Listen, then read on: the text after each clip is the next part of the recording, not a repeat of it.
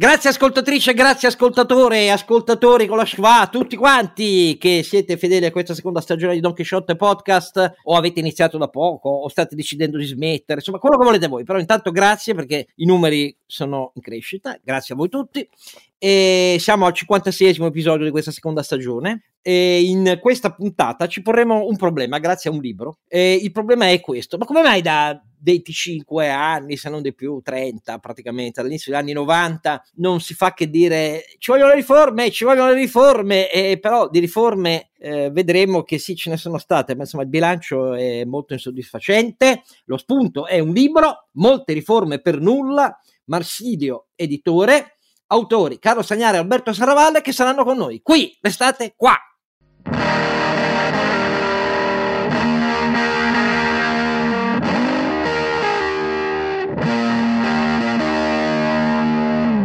E Don Chisciotte è ovviamente sempre lo sbilenco Oscar Giannino. Vi avevamo avvisato nell'ultima puntata che si divaricava l'obiettivo strategico tra Stati Uniti ed Europa sulla guerra in Ucraina, e ci sono le prove, perché gli Stati Uniti vogliono la caduta di Putin, l'Europa non ci pensa proprio. Però detto questo, per parlare invece di un bilancio di 30 anni di riforme dichiarate e vedendo che cos'è poi l'effetto in Italia, il libro da cui partiamo è Molte riforme per nulla, Marsilio editore. L'ambizioso sottotitolo è Una controstoria economica dalla Seconda Repubblica, sono 250 pagine che vale la pena di leggere. E io ringrazio e saluto Alberto Saravalle, che insegna diritto della Comunità Europea a Padova, e Carlo Stagnaro, che è direttore di ricerca dell'IBL, che sono con noi. Buonasera Alberto. Buonasera Oscar, piacere ritrovarci e grazie per averci invitato. E buongiorno Carlo, perché a seconda di chi ci ascolta può essere sera o mattina. Abbracci a Carlo Sagnaro. Buon pomeriggio a tutti. Ecco appunto, abbiamo coperto l'intera fascia oraria. Io dico buonanotte, siamo a posto. Perché la globalizzazione non è mai finita. Avete sentito le voci, una piena di tosse, del nostro Sancio Panza, che ovviamente vi deve ricordare, ma è meglio che non lo faccia perché sennò esplode di tosse, che la nostra podcast.it, dove trovate tutte le nostre puntate, i link e tutto quello che vi serve. E se scrivete noi rispondiamo. E detto tutto questo, naturalmente poi abbiamo la luce, il faro cartesiano, che è il nostro professor Ronzinanta.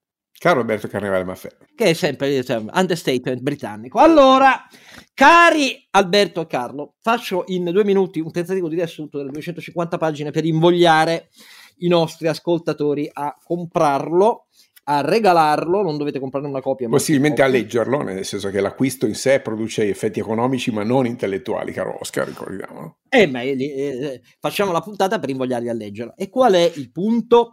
Il punto è che i due autori, che hanno competenza, per così dire, per professionale, non è un libro politico, è un libro di analisi tecnica. In queste 250 pagine si pongono un problema. Ci sono 3 miti da sfatare su 30 anni di riforme del nostro paese e poi passano in rassegna tutti i maggiori capitoli delle cosiddette riforme, cioè la pubblica amministrazione, la giustizia civile, la concorrenza, lo Stato e le sue partecipate pubbliche centrali e locali, le riforme del mercato del lavoro, le pensioni, la politica industriale, il fisco, e poi si arriva al PNRR con una domanda finale. Sintesi, quali sono questi 3 luoghi comuni che gli autori ritengono di dover sfatare? Primo luogo comune è che di riforme in Italia non se ne sono fatte. E ogni volta ricominciamo da zero. Falso. Se ne sono fatte così tante, trovate alla fine le tavole sinottiche per ognuna delle materie con tutti gli anni degli interventi. Ne abbiamo fatte troppe, non poche. Il problema è la loro efficacia, non è questo il punto, non è che non ne facciamo. Ogni governo annuncia di farne e prova a farle. Dopodiché l'esito è quello di cui parliamo oggi. Secondo falso mito. Vabbè, ma con governi che durano un anno? E qui è vero da una parte, perché noi non abbiamo avuto i 16 anni di Kohl al governo, i 16 anni della Merkel, o i 18 anni di Thatcher, Belgio, della Gran Bretagna, ma è anche vero che, dicono gli autori, io non sono molto d'accordo, che in realtà nel tentativo di riforme c'è stata una parte riformista, sia a destra che a sinistra, che ha provato a farla. E poi sono arrivati i populisti sovranisti, che ovviamente hanno messo tutto a capo, punto e a capo su tutto. Secondo me è un giudizio troppo generoso, perché la verità è che le parti riformiste della sinistra e della destra che hanno provato a farle, quando sono passate nel governo successivo all'opposizione, hanno puntualmente rismontato quello che faceva la parte opposta. Quindi secondo me c'è una linea di continuità trasversale da destra a sinistra sulla responsabilità, e questo è un punto che intanto vi sottolineo, però vale la pena di discuterne. La terza cosa, alla fine, che cos'è che manca?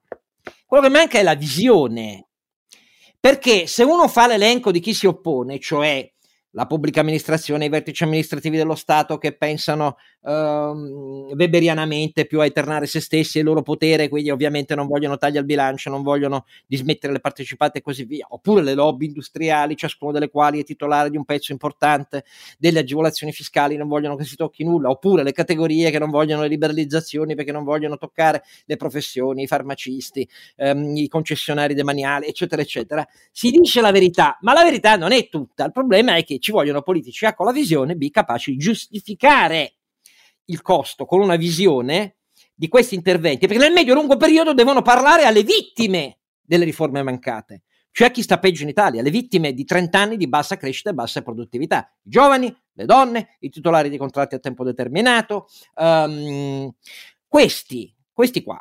E se mancano i politici con la visione, non è che si può cambiare il frazionamento della durata media dei governi nel nostro paese o tacitare le lobby. È per quello che le riforme non si fanno.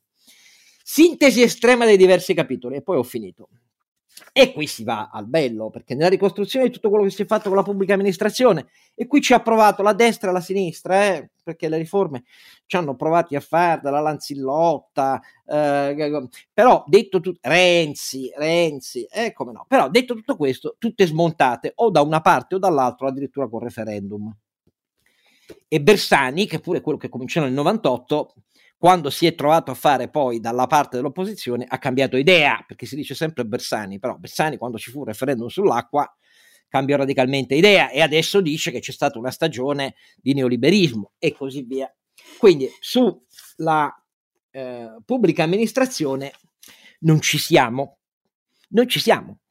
Sulla giustizia civile, idem con patate, perché il tentativo ogni volta di fare riformette a margine, dovendo tenere conto dei magistrati e così via, eccetera, eccetera, la riforma vera non c'è stata. E su PNRR basta dire il disegno di legge Cartabia sull'ordinamento, i 900 emendamenti della maggioranza per capire che ci siamo. Concorrenza, meglio non parlarne proprio. E questo è un cavallo di battaglia dei nostri due autori. In tantissimi ci hanno provato, a sanare il ritardo della nostra autorità antitrust, a darle più poteri, le lenzuolate, le leggi annullate, però di fatto qui c'è proprio un vincolo insuperabile per il momento, è che tutto si sfrangia. Le rare volte che c'è stato il tentativo di fare una legge sulla concorrenza fino ad aspettare 3 anni che venisse virata in Parlamento e approvata, e non sta succedendo molto di diverso anche con la concorrenza per il PNRR, che pure nelle premesse Draghi aveva scritto come una leva fondamentale, e però state guardando bene sulle concessioni balneari cosa è successo, cioè si tratta con i balneari che è la fine di ogni cosa. Partecipazioni pubbliche, quanti ci hanno provato a dire che da 8-9 mila dovevano scendere a 1000, ricordate l'amico Cottarelli? Sono sempre più di 8.500-9.000, non è cambiato niente. E francamente col PNRR, mi dispiace ricordarlo ai nostri due autori, abbiamo esteso la possibilità di questi soggetti di lavorare in house senza fare gare, quindi con la scusa che così si fa prima, però la concorrenza anche lì non c'è. Lavoro, c'è stato un tentativo serio, è vero, fin troppo forse riformista, Jobs Act, che tentava di avviare l'AMPA, la politica attiva del lavoro, e tentava di mettere la NASPI e non credere che la cassa integrazione fosse lo strumento, non era universale, adesso è stato esteso, ma comunque per fare politiche attive del lavoro, riaddestramento e riqualificazione, e invece siamo all'eternazione della cassa integrazione estesa per tutti, senza politiche attive del lavoro, e quindi non ci siamo neanche lì. Pensioni, tanti tentativi dalla riforma Dini in poi, però poi siamo ritornati a quota 100 e non riusciamo a superarla se non con marginali correzioni adesso. Politica industriale. La politica industriale nasce con Industria 2015, anche lì stiamo parlando di un governo di centrosinistra, una stagione forte anche lì con Bersani, Ministro dello Sviluppo, il Prodi 2, di fatto però molto dirigista, quell'impostazione con le reti d'impresa. Salviamo Industria 2015 di Cottarelli, e poi però la CDP è diventata il nuovo IRI, perché di questo si tratta. e quindi un pezzo di opinione pubblica, di giornali sono convinti che le privatizzazioni sono state sbagliate, e la politica industriale in capo a CDP e a Invitalia, Invitalia nacque nel 2015, non è mai tramontata, anzi ha preso una veste nuova. Fisco, non dico una parola, perché la riforma organica non c'è e non ci sarà neanche adesso. Il PNRR nell'ultima spiaggia. Vediamo, perché con queste premesse io sono molto scettico. Iniziate a difendervi. Chi vuole difendersi per primo? Alberto? Sì, grazie. La tua sintesi è veramente molto accurata, quindi non c'è più un po' da raccontare, poco da raccontare e più da difendersi in questo senso. Io credo, rispetto a Carlo, io sono un pochino più ottimista, Carlo un po' pessimista, ma in qualche modo ci contemperiamo. C'è un punto importante. Tu dici, perché non abbiamo fatto le riforme? Questa è stata la base di partenza. Noi ci siamo domandati, ma siamo stupidi, 30 anni ce lo dicono tutti, ogni anno la commissione, le raccomandazioni, e da questo è partita la nostra ricerca. E in effetti abbiamo fatto molte leggi e poche riforme, nel senso che c'è state tante interventi legislativi che però hanno portato pochi risultati. Come dicevi tu, manca la visione. Nessuno in Italia negli ultimi 30 anni si è messo davanti al paese, in qualche modo assumendosi delle responsabilità, paventando un periodo potenzialmente anche peggiorativo, cioè, per poi stare meglio dopo, per costruire qualcosa per chi ha meno, per i nostri figli. Si sono fatte dicendo: ce lo ordina l'Europa, e questo ha avuto tra i tanti effetti un effetto collaterale gravissimo, che è quello di creare un sentiment anti-europeo fortissimo. L'Italia era uno dei paesi più europeisti e nel 2018 ci siamo improvvisamente scoperti anti-europeisti, addirittura con una forte corrente usciamo dall'euro. E comunque sempre dando la colpa a qualcuno, sono i burocrati, sono le lobby. Io veramente, la verità è che nessuno le voleva fare, perché le riforme possono costare. In qualche modo, se prendiamo Schröder in Germania, ha fatto Hartz IV, una riforma importante che ha traghettato la Germania, e poi ha perso le elezioni, ma questa è la politica, secondo me, e questo mi pare che non sia mai venuto fuori in maniera chiara. Ci siamo sempre nascosti dicendo sì, però il vincolo esterno e basta. Ecco, questa è un po' l'idea trainante del libro. Lo so, però così non se ne esce, perché siccome la destra e la sinistra ci hanno fatto vedere quelle, voglio dire, nate ed evolutesi sotto il post-berlusconismo, che poi alla fine non sono capaci di linee di continuità sulle riforme, il problema, i populisti arrivano dopo. I populisti sono il peggio del peggio, però intanto la destra e la sinistra la loro parte per non farle l'hanno fatta tutta, Carlo. Sì, e una delle tesi del libro in realtà è paradossalmente contraddittoria con la formazione di Alberto e mia e col tipo di approccio che abbiamo voluto avere, nel senso che l'hai detto tu nell'introduzione, noi cerchiamo di avere un approccio tra virgolette tecnico alla questione delle riforme, cerchiamo di guardare le riforme dal punto di vista di come devono essere costruite, di quali sono gli obiettivi che realisticamente gli si possono attribuire e di quali sono poi gli effetti che invece sortiscono. Ecco, però una delle tesi del libro è che sarebbe sbagliato, ed è stato storicamente sbagliato nell'arco degli ultimi 30 anni, pensare e presentare le riforme solo come un fatto tecnico. Non è che le riforme sono l'equivalente di andare dal dottore che ti sente il battito, ti misura la pressione e ti dà la medicina. Le riforme nascondono anche una scelta di valore, una prospettiva politica. Ed è da questo punto di vista che c'è un legame molto stretto tra quello che diceva Alberto e l'insorgere del populismo. Una delle stigmate del populismo è proprio l'idea che le riforme dobbiamo farle perché ce le chiede l'Europa. Dico che è una stigmata del populismo, da un lato perché non sempre è vero che le riforme ce le chiede l'Europa, o che comunque siamo obbligati a fare le riforme, e tant'è che poi drammaticamente le riforme non le abbiamo fatte, o quando le abbiamo fatte spesso le abbiamo smontate, ma soprattutto l'idea che dobbiamo fare delle cose che non vogliamo, ma siamo costretti perché ce lo impone Bruxelles, vuole in fondo dire che le persone che noi eleggiamo e che occupano posizioni apparentemente rilevanti in Parlamento, al governo, eccetera, non contano niente. E io credo che questa sia una delle radici importanti del populismo, la consapevolezza da parte della classe politica italiana del fatto che le riforme vanno fatte, che le riforme servono, ma l'incapacità di difenderle, l'incapacità di costruire una narrazione sulle riforme e in fondo l'incapacità di crederci davvero. E quindi la scorciatoia facile dell'Europa, dei burocrati, degli eurocrati, eccetera, che prima o poi inevitabilmente non poteva che produrre quello che ha prodotto, cioè l'esplosione esplicita di quel populismo che però è la base implicita di questo tipo di posizioni.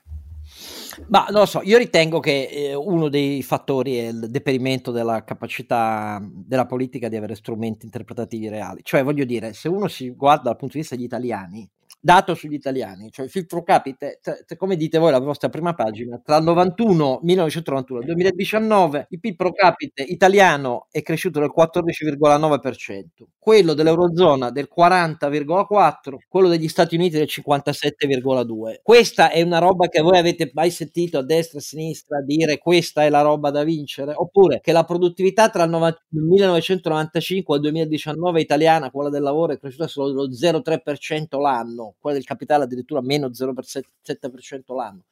La sentite davvero come al centro di una narrazione di un pezzo della destra italiana e un pezzo della sinistra italiana? Io no, perché la destra è caduta vittima dell'idea che siamo cresciuti di meno e perché la strepitosa via italiana degli anni 80 e 90 ce l'hanno bloccata i cattivi tedeschi. La sinistra ha completamente cambiato idea in questi ultimi anni, dicendo che la colpa del neoliberismo, hanno chiesto scusa per aver creduto alle riforme di tipo di mercato. Scusa, un errore clamoroso, siamo diventati soggetti del pensiero unico dominante, adesso bisogna tornare a fare quello che dicono Orlando e Speranza. Ecco, cioè, io la vedo così, è per questo che non sono per niente ottimista. Carlo Alberto, che dici? Che secondo me invece le riforme sono state fatte, ma non dal Parlamento italiano. Noi abbiamo due attori di riforma. Le aree di competenza dell'Unione Europea, alle quali dobbiamo far riferimento recependo le direttive, ovviamente anacquate e ridotte nel loro potenziale, come facciamo sempre in Italia, no? Con facendo gold plating fondamentalmente, e l'altro è il mercato che ci impone, ci ricorda il vincolo fiscale.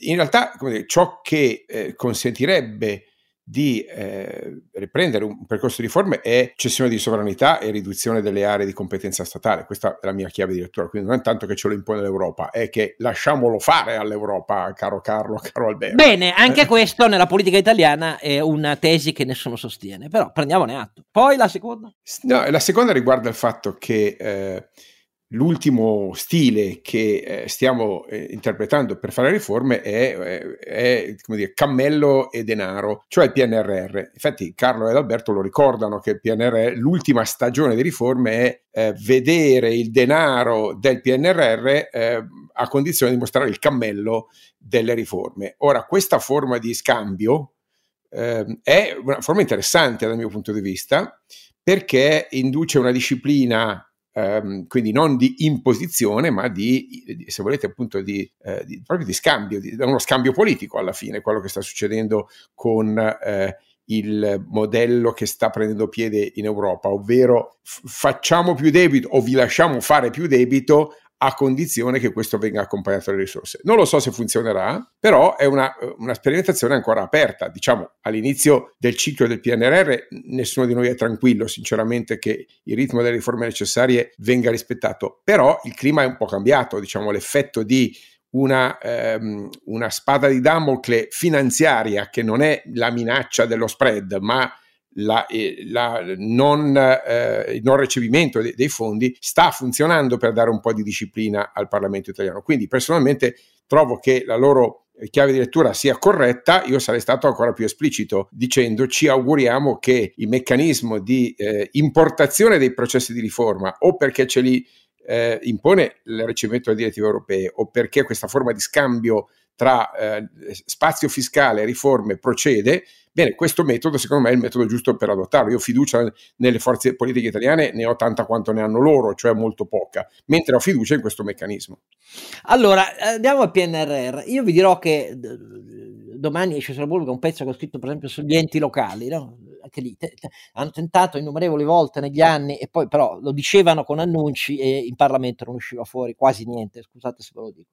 L'unica vera riforma che abbiamo fatto domani, che poi potrebbe essere oggi o ieri, o... certo, lunedì, quindi quando la sentirete magari è già uscito. Però, detto tutto questo, l'unica riforma vera di contenimento della spesa italiana che abbiamo fatto, l'unica voglio dire per quantità di aggregato, è stato il blocco del turnover nella PA. Dal 2008 è finito al 2019, fatta male, perché il problema non è stato fatto guardando i fabbisogni a cui rispondere, mai con obiettivi ex ante. Il risultato è che adesso i dipendenti degli enti locali pubblici col PNRR nel 2020 avevano, grazie al fatto che hanno fatto molte più regolarizzazioni di lavori socialmente utili e precari, perché ne avevano molti di più rispetto al nord, hanno un'età media di 55,1 anni e gli over 60enni sono il 18%. I dipendenti di enti pubblici locali che dovrebbero fare l'esame tecnico-progettuale del PNRR e interpretare le domande delle imprese di territorio per partecipare ai bandi. Ecco, per dirla tutta, come esito, non è che poi uno può dire che gli amministratori del sud dicono: ma noi come facciamo? Questo è il punto vero. Ecco, il PNRR dice: interveniamo con l'accompagnamento dall'alto fino al commissariamento. Voi sapete cosa succede se davvero lo fa il governo Draghi, vero? Visto che è così sfrangiata la sua maggioranza oggi. Primo esempio, quindi io per questo non sono molto fiducioso, per così dire, non lo sono, e chiedo però a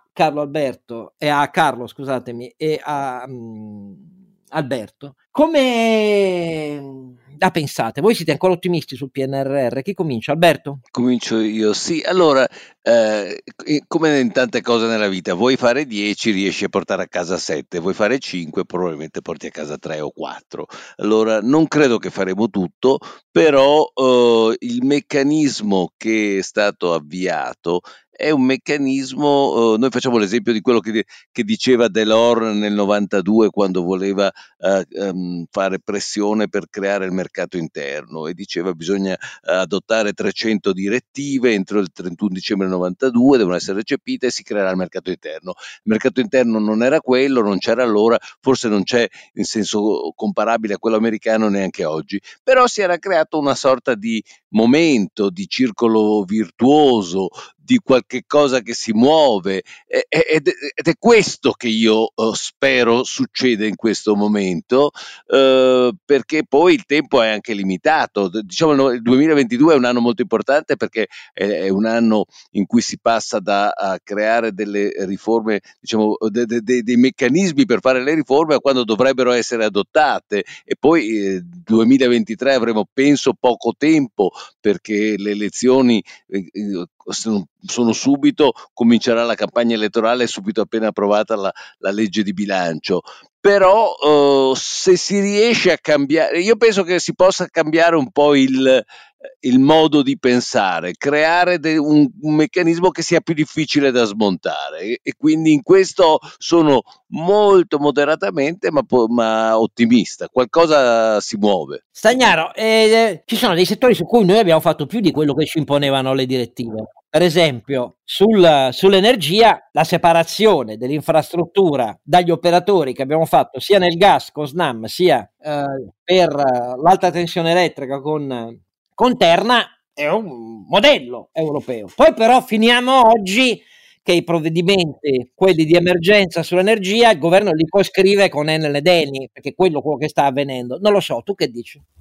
Ma sì, dico che ci sono stati alcuni casi virtuosi nella storia di questi 30 anni, quello che hai citato è uno, un altro è il modo in cui abbiamo disciplinato il settore delle telecomunicazioni, e anche lì, anzi forse lì ancora di più, stiamo assistendo a una marcia indietro. Ma torno al punto di prima, la riforma, e in particolare le riforme come quelle che abbiamo citato, che hanno a che fare con la concorrenza, sono riforme che non sono meramente tecniche, hanno una imprescindibile dimensione politica, e questa noi non l'abbiamo mai provata a raccontare, perché i partiti italiani, su questo sono d'accordo con te Oscar, come lo dicevi prima, hanno perso probabilmente la capacità di elaborare pensiero, e senza pensiero non c'è riforma. Senza visione, senza racconto, senza chiarezza degli obiettivi, è difficile poi calare nel concreto delle misure che, per carità, hanno ovviamente e inevitabilmente anche una loro natura tecnica.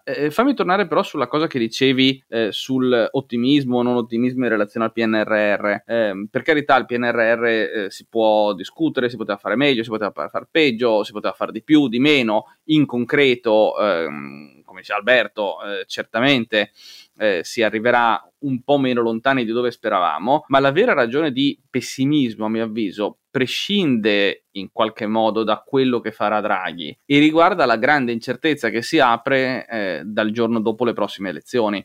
L'orizzonte temporale del PNRR è il quinquennio 2022-2026, verosimilmente ora anche con gli sviluppi che ci sono stati è ben possibile che questo periodo venga allungato, il che significa che la gran parte dell'attuazione concreta del PNRR, sia dal punto di vista delle riforme, sia dal punto di vista degli investimenti, non sarà nelle mani del governo Draghi, sarà nelle mani di chi verrà dopo di lui. E da questo punto di vista io credo che il PNRR sarà un test fondamentale non solo per l'Italia, per capire se questa volta forse è diverso, e lo vedremo, ma anche per l'Europa. E la domanda è: avrà l'Europa il coraggio e la forza politica di sospendere i pagamenti se l'Italia o altri paesi venissero meno ai loro impegni? Prima domanda. Seconda domanda: non c'è dubbio che il piano Next Generation EU, di cui il PNRR è lo strumento attuativo a livello nazionale, rappresenta un cambio di passo per la natura dell'Europa. Io credo che i PNRR in generale, ma quello italiano in particolare, perché è quello più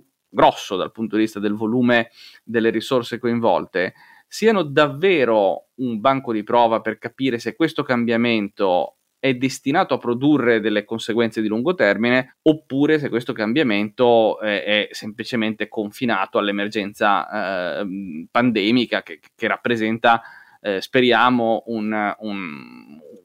un'assoluta eccezione, un'assoluta deviazione rispetto alla normalità. È da questo punto di vista che la nostra classe politica, Draghi in primis, perché è il premier, ma i leader dei partiti, i parlamentari e così via, hanno davvero oggi una responsabilità che forse mai hanno avuto negli ultimi 30 anni, perché non solo dalle loro scelte deriverà ovviamente il nostro futuro, ma dalle loro scelte deriverà letteralmente il futuro dell'Europa. Se posso intervenire su questo, sono molto d'accordo con Carlo. Anche la riforma del patto di stabilità in qualche modo è un po' congelata adesso con la guerra, forse sarà ritardata ulteriormente, ma il dibattito attuale è in larga parte verte su questo. Prima vediamo che cosa farà in particolare l'Italia e poi vedremo quali modifiche fare. Abbandoniamo la regola del 60%, la portiamo al 100, facciamo altre modifiche rendendola un po' più soft, e la risposta di tutti è: vediamo prima che cosa succede sull'attuazione del PNRR, e forse anche per qualche ulteriore intervento che già si sta chiedendo dopo la guerra, per ulteriori piani mutuati sul Next Generation con un indebitamento dell'Europa, e la risposta è sempre: un attimo, vediamo prima che cosa succede. Quindi credo che sia molto molto molto importante, siamo la cartina di tornasole in qualche modo di quello che potrà essere poi anche il futuro dell'Europa. Io credo che io uso come indicatore questo, cioè da destra e sinistra sono tutti uniti nel chiedere scostamenti di bilancio del deficit continuo, cioè l'idea che bisogna riallocare parte dei 900 miliardi di spesa pubblica non lo sfiora più nessuno nella politica italiana. Quindi io parto da questo per il mio, non per gufare, ma perché sono scettico, l'uomo della provvidenza, non ci credete neanche voi. Alla fine del libro evocate Croce, che diceva, metteva in guardia, e poi usate una frase di William Hicks bellissima: i migliori mancano di convinzione mentre i peggiori sono pieni di appassionata intensità, che si adatta perfettamente alla politica italiana sia a destra che a sinistra. Ma Renato, tu come imprenditore sei ottimista? È difficile essere ottimista. Allora, una cosa molto interessante per chi si occupa poco di politica come me del libro è proprio la tavola sinottica finale dove ci sono tutte le riforme e dove, mi correggano Alberto e Carlo se io sbaglio, si vede chiaramente che di riforme ne abbiamo fatte tante, ne abbiamo fatte pure troppe, che poi è quello che raccontano anche nel libro, ma ognuno fa le riforme non in continuità con quello che è stato portato avanti oppure quello che pensiamo possa essere il futuro, ma secondo quello che è la sua visione del futuro. Quindi sei liberista, vabbè, liberismo non l'abbiamo mai avuto in Italia, però diciamo sei un po' più per il mercato, fai riforme un po' più di mercato, e sei un po' meno per il mercato, fai riforme un po' più dirigiste e verso lo Stato.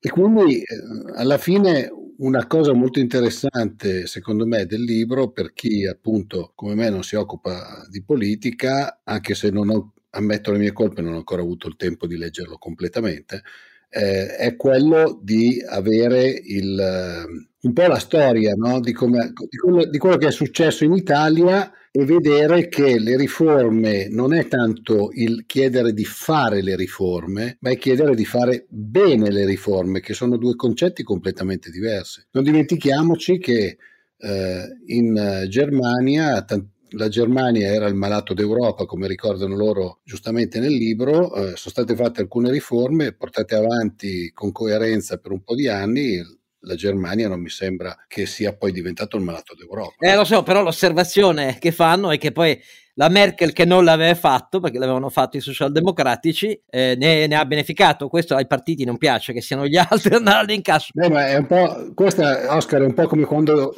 tu parli col politico e ti dice io non farò mai un'opera di cui non potrò tagliare il nastro. E questo è secondo me il problema più grosso che si ha in Italia, perché ognuno pensa al nastro che taglierà lui e non al nastro che serve in Italia. Però io la cosa che voglio dire alla fine nel ringraziare Alberto Saravalle e Carlo Stagnaro, non di essere stati qui con noi perché avranno tribune ben più autorevoli e ascoltate le nostre, ma per averlo scritto, è che questo libro ha tre caratteristiche che vi segnalo, cari ascoltatori, per farvelo leggere, per indurvi a leggerlo, insomma, non per farlo, io non posso comandare niente. Primo, ci sono le loro opinioni e convinzioni, sono uomini di mercato, ma l'analisi che fanno è un'analisi a prescindere da questo.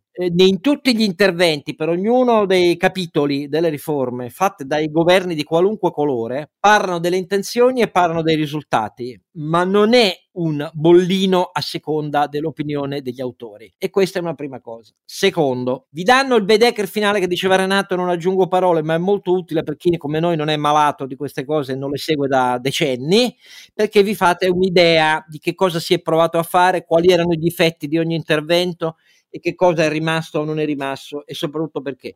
Ma la terza cosa per cui io li ringrazio e ve lo segnalo è che anche persone dotate di competenza tecnica ci sono in Italia che, malgrado tutte le delusioni, continuano a sostenere un punto di vista di necessario ottimismo istituzionale, non basato sulla fiducia infondata, ma sul fatto che i dati reali italiani inducano a credere che in un modo o nell'altro queste convinzioni di farle per bene alla fine o si fanno strada o il paese va a ramengo. E siccome la tentazione è sempre di farle solo quando si va a ramengo, e allora questo ottimismo è ancora più utile, perché oggi a ramengo sembra che con i sostegni europei non ci stiamo andando, ma nella realtà bisogna essere pronti, come insegna anche la guerra, un po' a tutto. Quindi grazie a Oscar. Prima di salutarvi voglio segnalare una cosa, però, che ringrazio in particolare Alberto per aver fatto questo lavoro di critica della bulimia legislativa, perché non è solo una questione di merito delle riforme, no, è una questione di metodo. Noi abbiamo riforme superfetanti, diciamo così,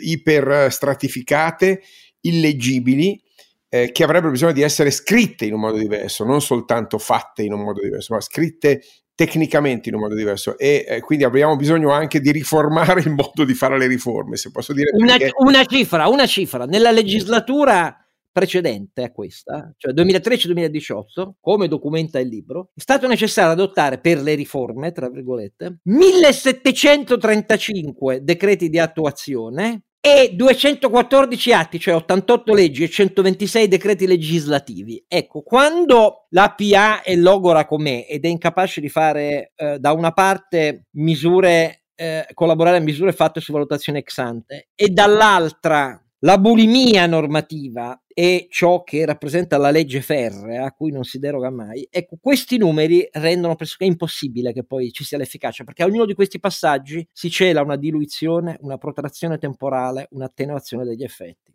Punto. Ecco, viva Sabino Cassese, infatti non a caso citato in questo libro, che continua a puntare il dito su tutto ciò che dai tempi del rapporto di Massimo Severi Giannini, che era il 1979 e fu mandato a casa presto, resta non toccato nel mostro della pubblica amministrazione italiana e nei rapporti che la politica Malati mantiene con la pubblica amministrazione italiana.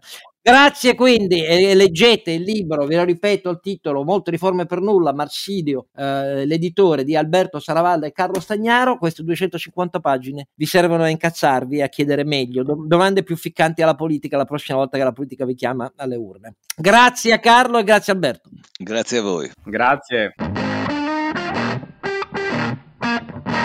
E in questa seconda rapida parte di questo episodio diciamo qualche parola sulla grande battaglia che si avvia tra poche settimane, a metà aprile, a un voto d'assemblea che dovrebbe decidere questa grande contesa che in realtà è maturata negli ultimi anni sempre più. La novità per cui ne parliamo è che è uscito fuori una bozza di piano industriale diciamo di Caltagirone, non si può dire Caltagirone Luxottica perché non si parlano più, per evitare che poi si dica che sia una manovra che può incorrere in obiezioni della Consob, come ovvio. L'autore è, con un certo problemino, insomma, il responsabile est attuale, ma sospeso attualmente, delle attività dell'est di Generali Cirinà. E insomma, qualche numero c'è.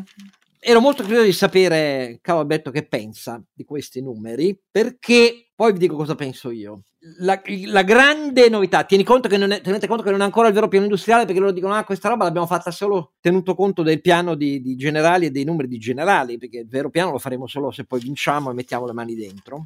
Dico subito che la cosa che non mi piace è quella sulla governance, perché l'idea è comunque di virare l'amministratore delegato e di annegarlo con un direttore generale, un comitato esecutivo. Insomma, la tesi di Caltagirone è che chi ha messo 3 miliardi deve comandare, quindi non è l'amministratore delegato da solo. Ok. Questa è la premessa chiara, perché gli interventi sulla governance sono questa roba qua, ma voglio segnalare che invece l'intervento sulle gli affari di Generali con le parti correlate, quello per me è sacrosanto, perché è troppo opaca, è troppo alta la cifra di parti correlate, di operazioni con le parti correlate a disposizione dell'amministratore delegato attuale, per non configurare un chiarissimo problema, visto il peso che ha Mediobanca, non solo storicamente, ma nell'azionariato. Detto questo, l'elemento di più forte stress è la crescita degli utili, perché la crescita degli utili che ci si prefigge del 14% l'anno rispetto a un obiettivo molto più contenuto e secondo me un po' più realistico del piano di Donné. E poi c'è tutto il resto. In realtà tutto il resto è meno significativo di queste due cose, perché non è tanto la crescita residuale, 400 milioni in più sugli investimenti in tecnologie, o l'utile netto da 3,48 miliardi a 4,2. La cosa fondamentale è: noi facciamo uno squeeze con 600 milioni di costi in meno e facciamo salire l'utile perché vi stupiremo con le acquisizioni. Siamo in parti di mercato mondiale in cui la redditività è troppo poco bassa, un errore fondamentale di questa gestione di Donné, sì che avrà dato buoni utili e buone cedole, ma ha sottoperformato rispetto a Zurich, Allianz, in una maniera troppo preoccupante, per non capire che siamo in parti del mondo che sono probabilmente da dismettere e concentrarci invece in quelle che hanno più crescita e più redditività. Carlo Alberto. L'analisi dei limiti della strategia attuale di Generali non è infondata, caro Oscar. In particolare, fammi dire, il tema della presenza geografica, con una presenza nell'area asiatica decisamente inferiore a quella dei concorrenti, quando è evidente che, come dire, il mondo assicurativo è correlato alla demografia, alla crescita del GDP, quindi se tu non sei in quelle zone lì, ti prendi un ritardo strutturale nei tassi di crescita. L'altro è quello della tecnologia. E qui mi dispiace dirlo, ma è vero, cioè te lo dico un po' dall'interno, che Generali è stata un po' seduta in questi anni. È un po' vero che tutto il mondo assicurativo è indietro rispetto al mondo bancario, cioè mentre fintech è da 10 anni che morde, come dire, il gluteo alle banche tradizionali e ha dato risultati importanti, lo vediamo dalla capitalizzazione. Nell'assicurativo non è vero. Fintech non è ancora così, né le start-up hanno fatto ancora grandi risultati, né i leoni o o altri si sono particolarmente risvegliati su questo tema.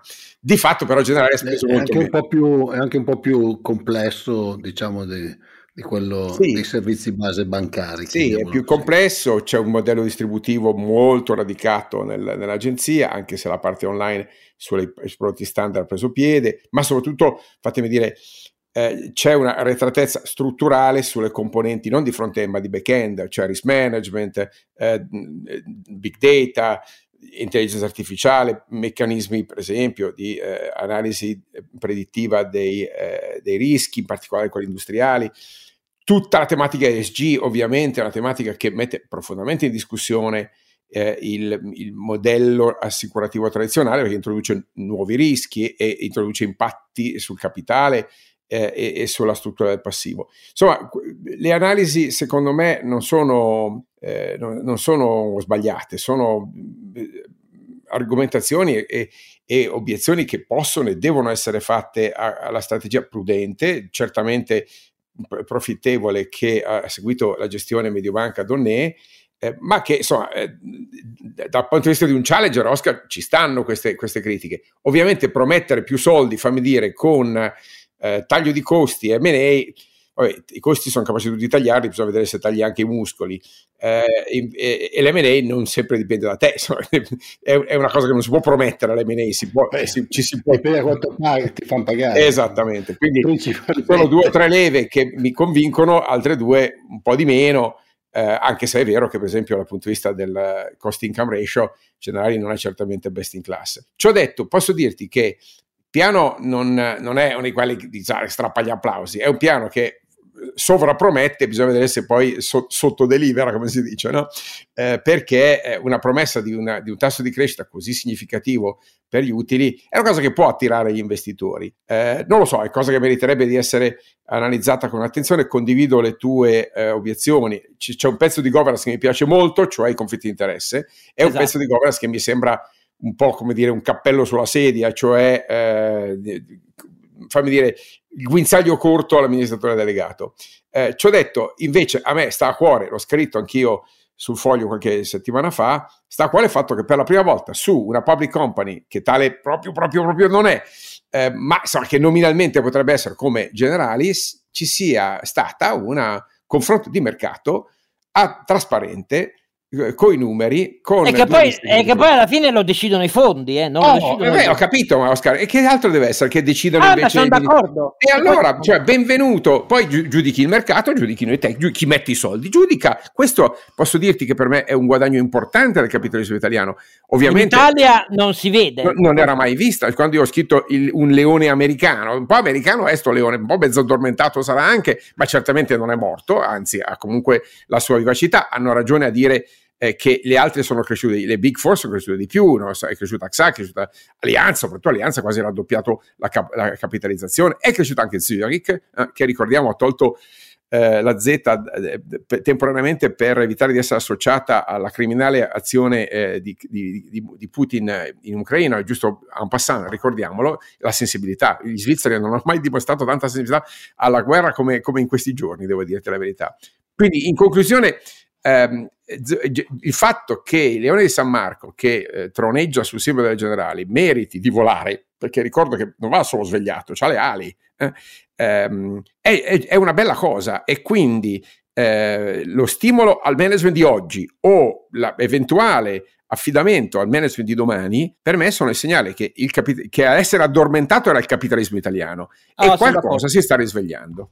No, come vedete, un giudizio aperto, ma anch'io su questo giudizio di fondo, sia pure con un sospetto sul principio del comando, che è il vero motore di tutta questa roba qua, e che nasce da un contenzioso lungo, Mediobanca, eccetera, eccetera. Però sul giudizio dell'operazione che decidono i fondi, su una roba che ha attivi che insomma sono i più rilevanti in Italia, perché poi questo è il fatto, non dimentichiamolo mai, è molto positivo.